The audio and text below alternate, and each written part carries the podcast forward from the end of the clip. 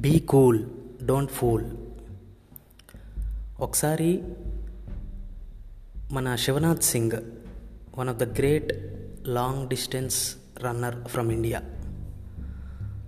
తను ఒకసారి state level tournament ఆడుతున్నప్పుడు సెమీఫైనల్స్లో తన అపోనెంట్ మీద కరెక్ట్గా టెన్ మీటర్స్ డిస్టెన్స్లో ఓడిపోయాడు.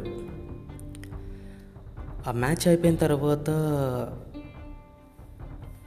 చాలా ఫ్రస్ట్రేషన్తో ఊగిపోతుంటకే ఎలా ఓడిపోయాను అని అనాలిసిస్ చేస్తున్నాడు. ఇదంతా జరుగు జరుగుతున్నప్పుడు తన గురువైన బాబర్ తన దగ్గరకు వచ్చి చెప్పాడు నువ్వు ఎక్కడ ఓడిపోయావంటే నీ బ్రెయిన్ కరెక్ట్గా టెన్ మీటర్స్ దగ్గర ఆలోచించడం మొదలెట్టింది. అపోనెంట్ ఎంత బాగా దగ్గరికి వస్తున్నాడు వాడికంటే ఎంత బాగా పరిగెడితే నేను వాడికంటే ముందుంటాను అని ఆ టైంలో నువ్వు అనాలిసిస్ చేస్తున్నావు. ఆ అనాలిసిస్ టైంలో వాడు నిన్ను దాటేశాడు అని చెప్పాడు. తను ఒక మాట చెప్పాడు బాబర్ అప్పుడు. ఏంటంటే think before what you do don't think while doing అని చెప్పాడు. అది మనోడికి బాగా నాటుకుపోయింది మైండ్లో. And the rest is history okay? తను చెప్పింది చాలా కరెక్ట్. ఒకటి పాయింట్ ఐదు కిలోగ్రాములున్న మన మెదడు డెబ్భై ఐదు కిలోనున్న నీ శరీరాన్ని కంట్రోల్ చేస్తుంది. ఎనాలిసిస్ పార్ట్ మాత్రమే దానికి వదిలే.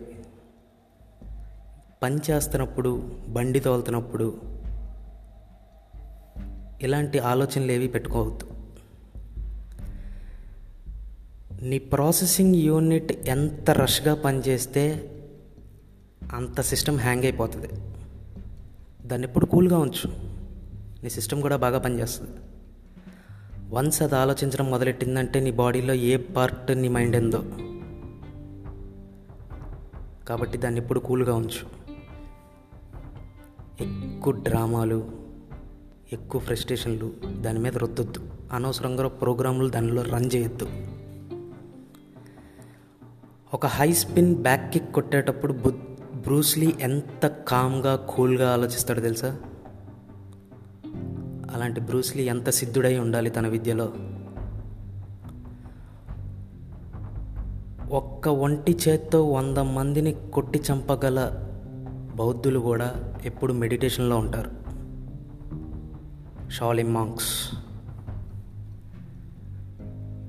ఒకటి మాత్రం పక్క. కామ్గా ఉండు కూల్గా ఉండు. నువ్వు చూస్తే నక్షత్రంలా ఉండాలి నిన్ను టచ్ చేస్తే కురుక్షేత్రంలా ఉండాలి. అది బాబాయ్.